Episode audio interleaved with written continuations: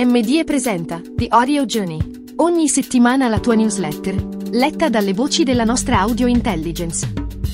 Oggi parliamo della quinta edizione del Digital Audio Survey di Ipsos, presentata il 27 settembre da Nora Schmitz e Claudia Di Polito. Secondo la ricerca annuale, i podcast sono qui per restare, e per questo bisogna valorizzarli. Dal 2019 la ricerca Ipsos è considerata la currency ufficiale per metodologia, ampiezza del campione e soprattutto per considerare il podcast per quello che le definizioni del formato prevedono, e quindi al netto di possibili fraintendimenti con altri formati del digital audio quali catch-up content o audiolibri, che nonostante siano contenuti in audio, sono molto diversi. Secondo la ricerca gli indicatori sono tutti in crescita, a partire dalla dimensione dell'audience dei podcast che è arrivata oggi al 39% della popolazione, pari a 11,9 milioni di italiani di età compresa tra 16 e 60 anni che ne ascoltano più di uno al mese. È un audience che rispetto all'anno scorso cresce di quasi un milione di persone. Il pubblico si conferma essere molto pregiato e cresce l'efficacia del podcast come strumento di comunicazione commerciale. Anche se in lieve flessione, Funziona bene l'advertising nei formati pre, mid e post-roll, mentre rimangono pressoché stabili i cosiddetti host read. Indeciso aumento è il dato sulla forza del branded podcast.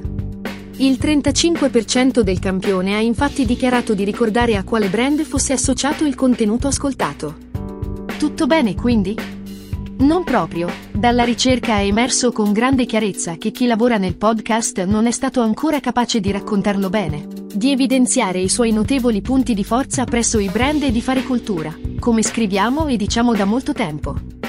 Parliamo di un formato di comunicazione che raggiunge un target definito hard reach, ossia giovani socioculturalmente qualificati e difficilmente raggiungibili dai broadcast media. È un formato capace di creare una forte connessione tra contenuto e audience, grazie alla qualità dell'esperienza che offre, intima e immersiva, che va oltre al marketing dell'interruzione di cui non se ne può più. Parliamo quindi di un formato efficace e adatto alle comunicazioni di marca, che mette loro a disposizione la logica contestuale, memorabilità, attenzione, brand safety e poco affollamento. E con tutti questi asset, ad oggi, l'industria non è stata capace di valorizzarlo se non al pari dell'1% di tutti gli investimenti in attività di branded entertainment, pochi punti di tutta la spesa digitale. Insomma, nonostante si sia alla guida di una macchina incredibile e full optional, la strada è ancora lunga.